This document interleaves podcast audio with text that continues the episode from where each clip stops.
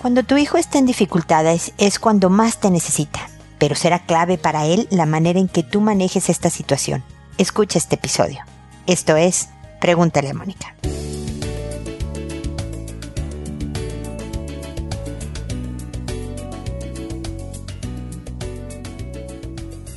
Bienvenidos amigos una vez más a Pregúntale a Mónica. Soy Mónica Bulnes de Lara. Como siempre, feliz de encontrarme con ustedes en este espacio que habla de problemas, de cuando nuestros hijos se topan con una situación desafiante, desagradable, problemática. Y creo que obviamente, como en todo lo que se refiere a nuestra interacción con los hijos, nuestra postura es indispensable para su buen desarrollo porque desde luego todos los papás quisiéramos que no nuestros hijos no sufrieran, que solo tuvieran éxitos, que todos lo quieran, que todo se le facilitara, ¿no? Pero la verdad es que si en realidad eso pasara, no le haría bien al hijo.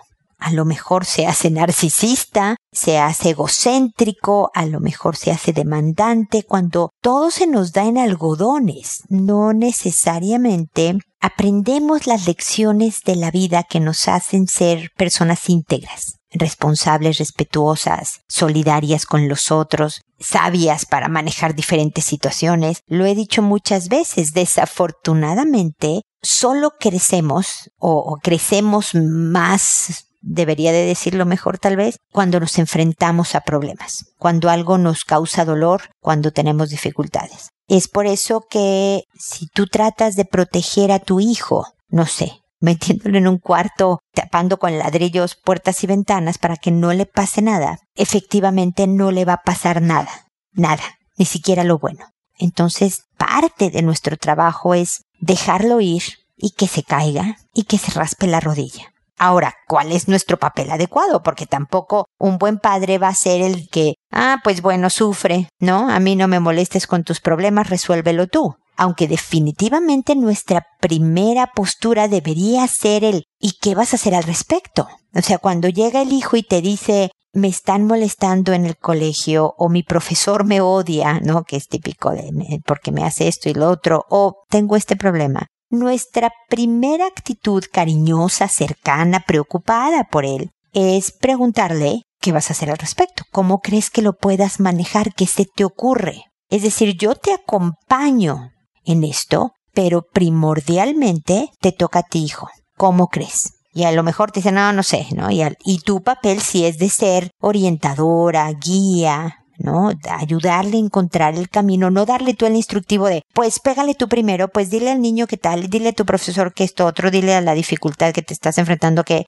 porque eso es resolverle tú. Es un poco el, mira, a mí me sirvió esto de chica, hijo, ¿crees que te serviría a ti? No, mamá, esto ya cambió. Entonces, ¿cómo lo manejan ahora? Y entonces ahí a lo mejor se da la conversación en donde al hijo se le ocurra una forma de manejar esto. Desde luego, si la dificultad le llega hasta el cuello, si la cosa crece, no solo en bullying o en cosas escolares, pero si los problemas suben a un nivel que amenaza con rebasar las capacidades de mi hijo, entonces ya tengo que intervenir. Entonces sí, y dependiendo obviamente de la edad, ¿no? De mi hijo de 24 años sería ridículo que yo fuera a hablar con un profesor de la universidad.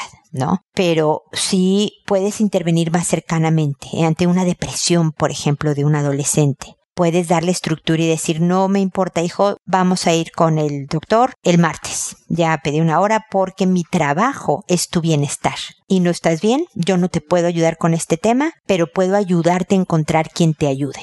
¿No? Hay veces que nuestro primer paso es, oye hijo, suena que necesitas a lo mejor una terapia o un tratamiento químico ¿no? Una medicina que te ayude en estos momentos en que estás atorado solo por un rato, hijo. ¿Qué te parece esto? A ver, aquí está el teléfono. Y si ves que el hijo en su depresión, por ejemplo, no está contactando al doctor y todo y la co, ahí sí toma cartas en el asunto. Es bien importante tu papel. El llorar, alterarte, vomitar ante un problema de tu hijo, obviamente le contagias la ansiedad y va a ver el escenario como más terrorífico de lo que de verdad es tu postura tranquila, aunque por dentro te esté dando un infarto, es muy importante. Pero al mismo tiempo la de primero un poco de desprendimiento y dejar que él la pase mal. Tu vigilante, tú acompañando, tú qué mala onda que estás pasando la difícil, a ver, ven, te invito un juguito aquí en la cocina. Pero no intervengas hasta que veas que la cosa es demasiado grande para tu hijo. Ese es mi punto de vista. Ustedes son los que deben de evaluar en sus propias casas, en sus propias familias, lo que sea mejor, pero más allá de solucionarle el momento. Veamos a este hijo en su vida adulta, en las herramientas que va a adquirir, lo que pienso hacer hoy por él. ¿De verdad lo va a ayudar a construirse como persona? ¿O nada más lo va a ayudar a que le resuelva yo algo y que él no aprenda nada? Es bien importante preguntarse eso para que de verdad los hijos estén capacitados a ser adultos independientes y autónomos que puedan ser capaces de construirse una vida feliz. Con esto termina mi comentario inicial. Recuerden pasearse por la página y están todos los episodios que les pueden ayudar muchísimo en el tema de formación de hijos, pero también en el mejoramiento de su relación de pareja y en el aprendizaje y crecimiento personal en general. Así que www.preguntaleamónica.com. Ahí también está el botón rojo de envíame tu pregunta, bien importante es en ese botón, envíame tu pregunta, en donde les pido que me envíen sus consultas para yo responderlas aquí en, en, el programa. El otro, el de contacto, es solo para quienes quieren contratar una conferencia o quieren consultas personales, es decir, venir a sesiones personales conmigo en Santiago o consulta online para gente que no pueda asistir personalmente porque está en regiones, porque está en otro país, etcétera, etcétera. Entonces, esa es la diferencia de los, de los botones de la página. Bueno, ya, empecemos con la resolución de consultas, que como saben lo hago por orden de llegada, que a todo mundo le cambio el nombre de los que me escriben para conservar su anonimato, que me tardo alrededor de un mes aproximadamente, a veces menos de un mes, a veces un poquito más de un mes en responder, pero siempre respondo, que una vez que he contestado y se publica ese episodio, le aviso por correo a esa persona el número y nombre del episodio, así como el nombre que le asigné para que se identifique, que lo hago por audio y no por correo para poder alcanzar a más gente. Bueno, eso es básicamente las reglas del juego. Y empiezo con Valentina el día de hoy que me dice, hola Mónica, ¿cómo estás? Mira, llevo 20 años de matrimonio y ya no tengo deseo sexual. Tanto trabajo, tanto correr con los chicos, enfermedades, despidos, deudas, todo es preocupación y cómo llegar a fin de mes. ¿Esto es el matrimonio, Mónica? ¿Es así? No hay espacio para el disfrute, siempre con nuestras hijas, juro que las amo, pero no tenemos quien las cuide. Odio las tareas de la casa, pero las tengo que hacer igual. Todo es obligación. Hay días que adoro a mi esposo y hay días que lo detesto y quiero separarme. A veces desconfío de él. Ya en dos ocasiones me fue infiel y lo descubrí. Quise, pero no pude separarme. Fue tan fuerte el dolor que sentí al perderlo que lo perdoné. No sé si lo amo o no, no lo sé. No lo deseo para nada. Él me busca y yo evado. Sin embargo, todas las noches, a pesar de la rutina y los problemas económicos, nos acostamos y nos abrazamos, nos tomamos de la mano y así dormimos. Si me busca, pongo excusa del baño y bajo. Y no sé si es que se terminó o si todavía hay algo que hacer para recuperar la pasión que a mí se me fue por completo.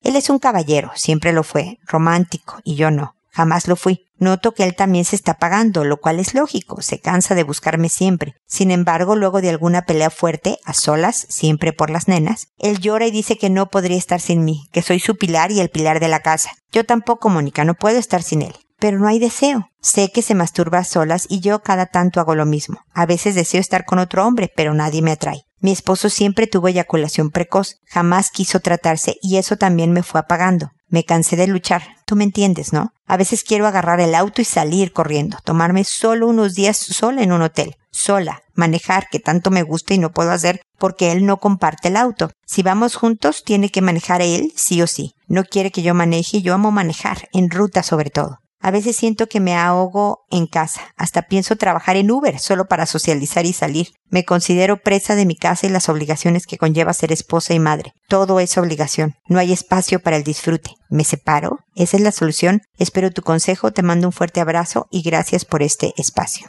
A ver, Valentina, primero gracias a ti por tu mensaje, que siempre es difícil poner como en blanco y negro eh, al escribir todas estas verdades que uno trae dentro y que es bueno que salgan. Una de las cosas que me gusta de Pregúntale a Mónica es que por lo menos sirve de desahogo, me explico. Así que espero que te haya ayudado a soltar un poco. Y tus preguntas son muy buenas. ¿Esto es el matrimonio, Mónica? Me preguntas. La verdad es que esto es la vida, Valentina. Si no tuvieras marido y hijo, tendrías que trabajar en una oficina para comer y tendrías que limpiar tu casa igual porque vivirías a lo mejor sola y entonces hay que hacer, pero entonces tú vendrías bien cansada del trabajo y llegas a, a limpiar y podrías atraparte la rutina. Esto puede ser la vida tu vida es esta que estás viviendo, pero también porque la construyes de esta manera. Tiene Valentina, tiene que haber tiempo para el disfrute. Con el más bajo presupuesto, tiene que haber tiempo para el disfrute. Porque si no te pasa esto, te ahogas y crees que la salida lo mejor está en la separación o en, por lo menos vas a tener un descanso si te escaparas, ¿no? Un fin de semana tú sola en carretera a nada más a mochilear, ¿no? Te alivia por un rato definitivamente, pero luego vuelves a la vida real. Y de verdad no no debemos permitirnos, Valentina, y eso no solo te lo digo a ti, dejarnos apagar de esta manera. La vida sí es muy corta. Yo tengo más años que tú y me impresiona tener los años que tengo. no porque me importe, tengo 56. Han sido buenos 56 con todas las dificultades de la vida, pero quiero decir yo, de entrada en mi cabeza, como que me quedé en los 25. A lo mejor ya debería de subirle un poco, los 35, ¿no? Porque siento que parpadeé literal, o sea, como que abrí y cerré los ojos y tengo hijos adultos que se están yendo de la casa, tengo 56 años, tengo casi 30 de matrimonio. O sea, ¿en qué minuto pasó esto, Valentina? Entonces imagínate qué agotadora se convierte la vida si lo veo todo como obligación, como rutina, como esta actitud de desgano y mecánico, operativo total. Depende, Valentina, solo de ti ni siquiera de tu esposo, menos de tus hijas. Depende de ti. Piensa en concentrémonos ahorita en el disfrute. También te voy a hablar de tu vida sexual, dame un tiempo, pero en el disfrute. ¿Qué te entusiasmaría?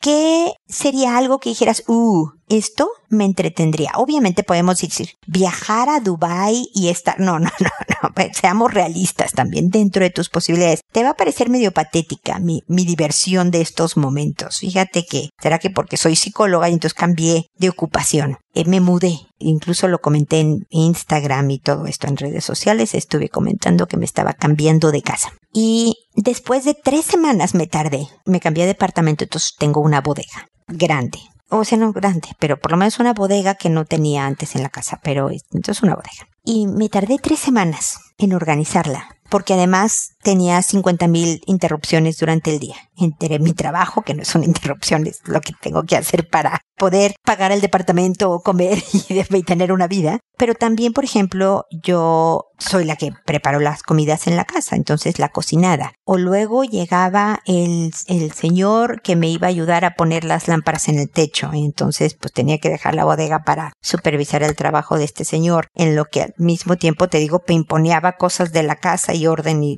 rutina y el trabajo. Y entonces me tomó tres semanas lo que yo pensé que me iba a tomar una, pero la verdad es que la pasé también, Valentina. O sea, porque lo hice, abrí cada caja que iba a almacenar para decidir qué se quedaba, que no acomodé las cosas, lo puse en un lugar específico. O sea, estoy feliz como se ve. Ayer acabé, apenas ayer. Feliz por los resultados de cómo quedó la bodega. Es más, hasta tenemos espacio. Yo pensé que no iban a caber las mugres que uno acumula durante la vida. Tenemos espacio libre. Eh, fue bien cansado, pero para mí era algo que me entusiasmaba estar metida en una bodega en donde no tenía ningún tipo de señal de celular, estaba aislada, yo nada más ponía música y me ponía a arreglar cosas, eso como que fue un cambio para mí de lo que hago todos los días. Entonces hay veces que cambiar los muebles del cuarto, hay veces que reconectar con una amiga, hay veces que algo, aprender por en YouTube a tocar un instrumento o hacer una manualidad, no sé, Valentina, que tengas que hacer pero independientemente de ser madre y esposa y demás, primero eres persona y tu disfrute es fundamental para ti, desde luego para tu vida, tu felicidad, tu alegría de estar en este planeta y desde luego para los tuyos. Entonces tu primer tarea es por lo menos pensar en qué te gustaría. A lo mejor todavía no empiezas, la próxima vez que me escribas todavía no has empezado, pero que de verdad digas esto, no, no, no, no creo que me gustaría. O esto otro, sí, esto por aquí podría ser, ¿no? Piensa y cuéntame. que estás pensando. Ahora vámonos a tu relación de pareja. Se ve que la han tenido complicada, como me dices tú, despidos, enfermedades, deudas e infidelidades. O sea, no son cosas menores, Valentina. Pero también es importante alimentar la relación para pues también pasar las deudas, enfermedades y despidos menos solos. Me da mucho gusto que en la noche se abracen y se como que se acompañen en las tristezas, complicaciones de la vida. Pero también la salud física, psicológica y emocional tuya, mi querida Valentina, necesita del sexo, fíjate. Es como un tratamiento. Me vas a decir, ay no, Mónica, por favor no, porque después de cuidar a las niñas y el quehacer, además tener relaciones, Diviértete, Valentina. Deja de lavar todos los platos, doblar toda la ropa, de, de tener la tarea de casa completa. Para un poco antes, pero date tiempo para preparar un escenario que te parezca alentador de una relación sexual. Trata de, a lo mejor, y te voy a decir algo muy duro, que muchas veces a la gente le desconcierta. Actúa como si quisieras tener sexo. Actúalo. Lo curioso es que el cerebro luego sigue a la conducta. Cuando tenemos una conducta, luego el cerebro dice, ah, ok, entonces sí quiero tener sexo. Lo he dicho en otros episodios. Si tú piensas, o no, si tú sonríes, incluso cuando estás tristona, sonríes un poco, y ahorita estoy sonriendo yo, lo que hace el cerebro es decir, ah, Mónica está de buenas, y pum, secreta dopamina y endorfina. Y, o el, el circuito de bienestar se activa unos segundos, pero tienes como una pequeña dosis de bienestar solo porque sonreíste aún sin ganas o de estar convencida de que porque estoy sonriendo, si estoy sola o estoy triste. Si tú actúas como si tuvieras deseo sexual, tu cerebro te va a ir ayudando de a poco. No creo, o sea, no, no va a suceder en la primer tarde que actuaste y uy, Mónica, no sabes, actué un poco y era yo una fiera sexual. No, va a requerir de, tiempo, de entrenamiento, porque ya lleva rato de no sentir deseo sexual. Entonces, no creas que, que las cosas se solucionan a los pocos intentos. Hay que ser persistente y consistente. ¿Por qué? ¿Por qué te estoy obligando a actuar? No, no te estoy obligando, tú puedes hacer lo que tú quieras, Valentina, pero ¿por qué este punto de vista? Porque yo creo que quieres paz que quieres sentirte contenta, que es como un sinónimo de estar satisfecha y alegre, que puedas volver a sonreír nada más porque estás agradecida de la vida que tienes. O sea, yo sé que amas a tus hijas, es evidente que amas a tu marido porque pues no se pueden, como me dices, no puedes vivir sin él, no se han podido dejar, están tratando, pero si no, o sea, si sigues por este camino, Valentina, vas a terminar con tu relación. O sea, si no estás dispuesta a hacer este esfuerzo, porque sí es un trabajo el actuar y el dejar de hacer unas cosas para hacer otras, eh, esto es un trabajo, de verdad tu relación va encaminada a terminar.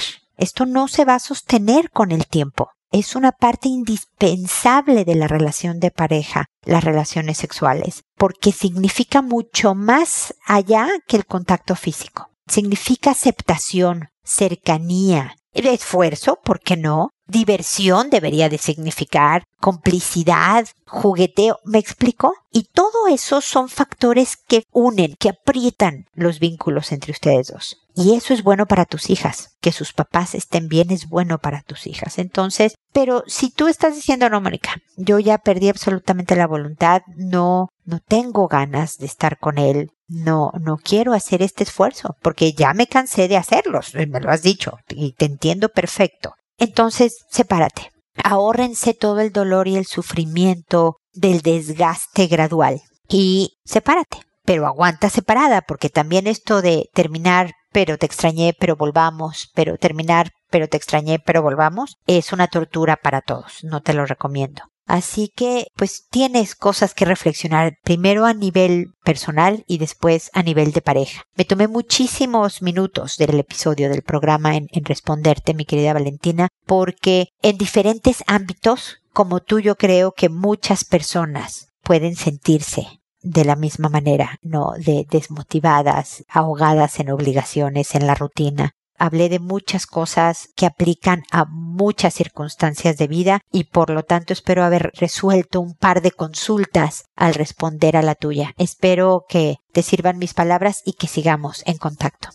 Ahora voy con Yaisa que me dice, mi pareja de hace seis años es extranjera. Con suerte me dice palabras de amor. Le he pedido mil veces que cambie su actitud y me dice que de a poco, que no lo obligue. Para el año nuevo siempre está en el celular y no me da la importancia de ser su pareja. Ya son seis años así y me tiene muy deprimida. El día a día es muy parecido, siempre en el celular y para nuestra vida sexual soy yo siempre la que lo busco. Siento que no valora estar a mi lado y quisiera ser más fuerte y que no me afectara tanto. ¿Cómo lograr que sea cariñoso cuando sé que no lo hará? Yaisa, otra pregunta que creo que muchas eh, tenemos cosas eh, similares, te voy a decir, porque te agradezco que me hagan tan buenas preguntas. Primero, me llama la atención la forma en que redactaste tu última pregunta. ¿Cómo lograr que sea cariñoso cuando sé, cuando sé que no lo hará? O sea, tú estás con alguien que no expresa amor de la misma manera en que tú lo haces o de la manera en que a ti te gustaría que lo expresara.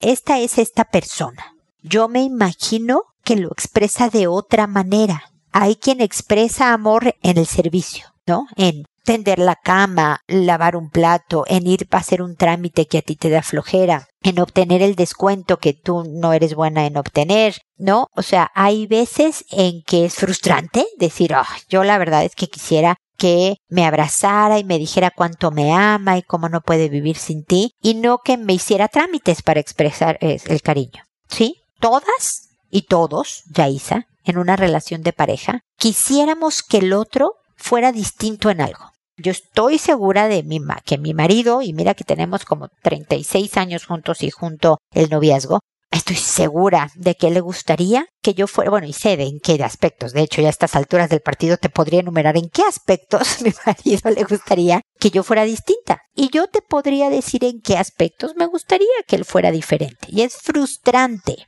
porque además él puede tener razón en lo que diga, de por qué yo debería de, ser de otra manera y yo también puedo tener razón y fundamento en mis puntos acerca de por qué él debería de cambiar. Pero la razón no nos da la felicidad. La aceptación, que mira que no es fácil. Tú llevas seis años con este extranjero. Yo llevo un poquito más.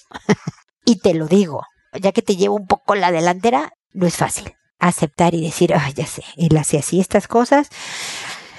Respiro y trato, imagínate, Yaisa, de ser amable con él cuando hace las cosas como él las hace y no como yo quiero que las haga. Eso me hace una heroína, porque en realidad quisiera decirle, pero ¿cómo es posible que después de tantos años y sabiendo cómo pienso, no me lleva a ningún lado? Sobre todo porque quiero durar más años con él. Me cae bien el muchacho. Entonces, lo tuyo, Yaisa, no es fácil, porque le has pedido mil veces que cambie su actitud en seis años y sabes que no lo hace. Estoy segura, Yaisa, si escogiste un buen hombre, que no lo hace por fregar tu existencia. Si tú crees que lo hace por fregar tu existencia, entonces yo te diría que haces con este hombre, ¿no? Por favor, no andes con alguien que crees que hace cosas solo por fregar. Yo creo que lo hace porque esa es su manera.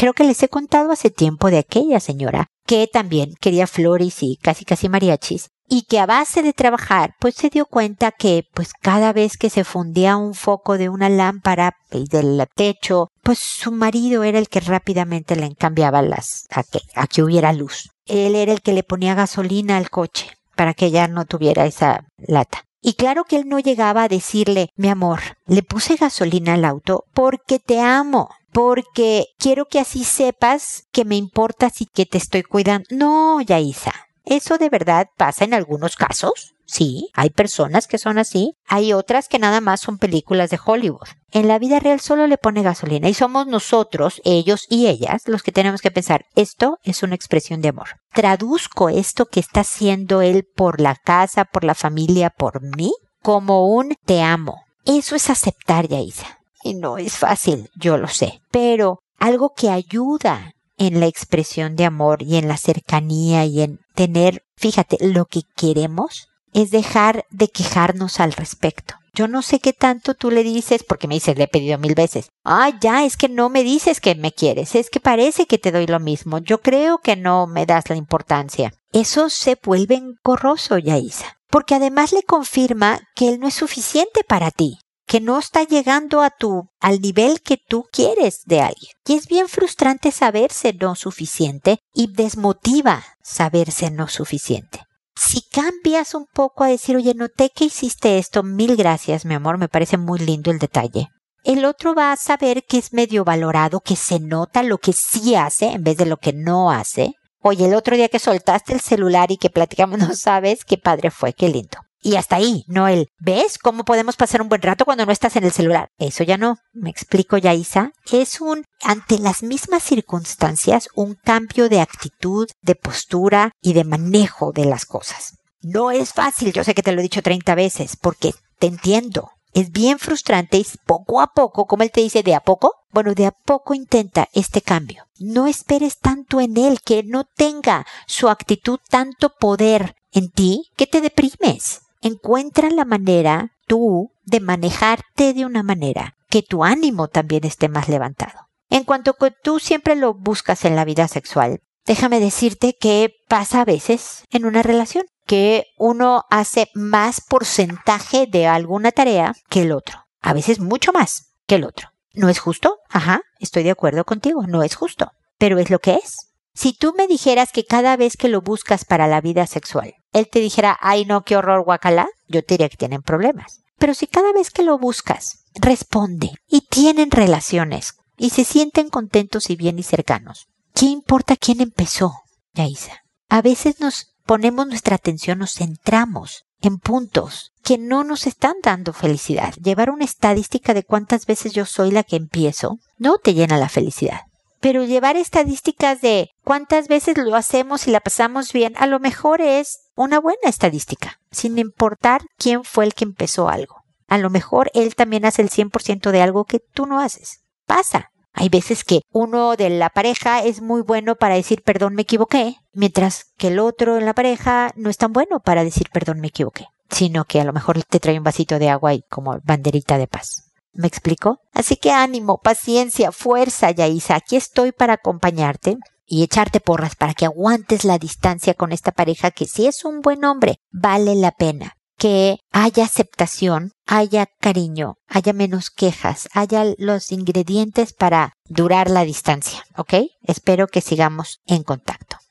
Zoila, por otro lado, me dice, necesito apoyo en saber qué hacer porque mi hijo de cuatro años lo iba a bañar y me dice que le duele la cola porque su hermano de diez años lo había tocado. Su hermano lo aceptó, pero no sé qué hacer y por qué está sucediendo esto. Mi hijo dice que era un juego. Quiero decir que hace como un año estaba jugando con unos amigos de su edad y el papá lo encontró desnudo. Se habló con él, pero ahora que está pasando esto me asusta. Su papá habló con él y le dio un cintarazo para que no lo vuelva a hacer. A ver, mi querida Zoila, mira, lo hecho, hecho está. Ya le dieron el cintarazo al muchacho. Yo no soy muy pro, pro golpes para enseñar cosas. En mi postura, yo creo que los golpes no enseñan, asustan y pueden evitar que se vuelva a repetir una conducta que sé que es lo que están buscando, pero sin haber aprendido nada. Y a lo mejor el jovencito no vuelve a intentarlo con su hermano de 10 años, pero va a intentarlo con alguien donde no lo descubra entonces no se aprendió. Me explico, Zoila. Definitivamente eso, o sea, en, los libros de texto dice que hay abuso sexual cuando hay una diferencia, además de otras características, pero una diferencia de por lo menos cuatro años. Tu hijo es seis años más grande que tu pequeño. Entonces tu hijo mayor abusó de su hermano. Pero yo creo que además tu hijo algo está sexualizado porque que esté jugando con sus compañeros de su edad y lo encontró desnudo no es algo que entra dentro de los esquemas de lo esperado para esa edad. A los 10 años ya está en la pubertad, hay muchos impulsos sexuales y hay poco autocontrol porque todavía son niños, ya debería de tener algo de autocontrol, pero evidentemente no está bien desarrollado todavía en tu hijo. Y aunque es normal tener ciertos ah, impulsos sexuales y querer actuar sobre de ellos, no es apropiado, sano y actuar estos impulsos sexuales con pares o menores o dejarse hacer por mayores o pares. ¿Me explico? Es decir, yo creo que tu hijo de 10 años algo está en su vida que requiere de supervisión, de más conversación, de, de un tratamiento mayor que hablar con él y darle un cintarazo. Se requieren varias conversaciones sobre sexualidad. Se requiere de saber por qué esto es un delito, el abuso sexual qué hacer, se requiere de aprender a saber qué hacer con los impulsos sexuales. Porque que tu hijo de 10 años sienta un impulso sexual y se masturbe, entra más del rango de la normalidad, de lo adecuado, pero que si se masturbara mientras está en un centro comercial, también te tengo que decir, no, espérame tantito, tiene impulsos, obviamente está haciendo una conducta que muchos jovencitos, adolescentes y personas en general hacen como para desahogar estos impulsos, pero no es adecuado hacerlo en un centro comercial, no es adecuado hacerlo con demasiada frecuencia y explicarle por qué no es adecuado hacerlo con demasiada frecuencia o en un centro comercial. Y que él tenga la libertad de preguntar y decir, oye, pero ¿y si pienso esto está bien? ¿O qué hago con cuando tenga todo este impulso? ¿O cuando mis amigos quieran volver a jugar de esta manera? O ahora ya que estamos platicando, mamá, fíjate que el profesor, el tío, el X hizo esto conmigo. O me están enseñando videos inapropiados. Me explico toda la conversación, Zoila, que ayude a identificar dónde está la fuente, el origen de esta sexualización de tu hijo. Ahí que, bueno, ya pasó tiempo, desde luego, y, y, de verdad lamento mucho que por razones de mi trabajo y de mi vida no puedo responder antes pero siempre es bueno en la próxima visita al pediatra o hacer una cita con un pediatra para que revise a tu hijo de cuatro años que todo esté bien en su fisiología, en su anatomía, o sea, que no se lastimó, que no hay una infección, que algo, porque no me especificas cómo fue que lo tocó el hermano o qué hizo con él.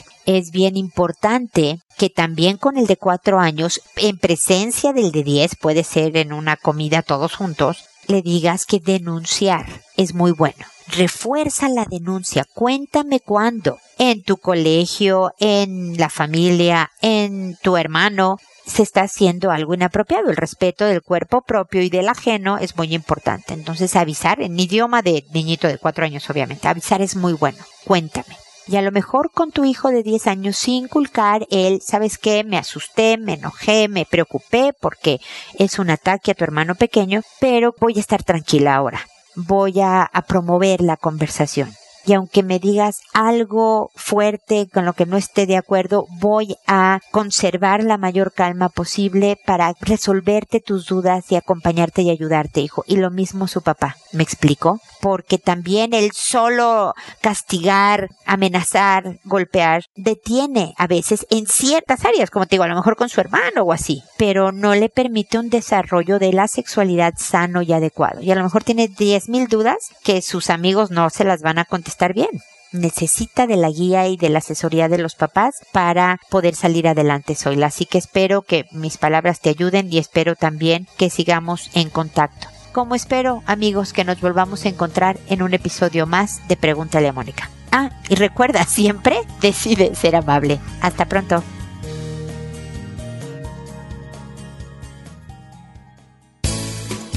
¿Problemas en tus relaciones? No te preocupes, manda tu caso, juntos encontraremos la solución. www.preguntaleamónica.com Recuerda que tu familia es lo más importante.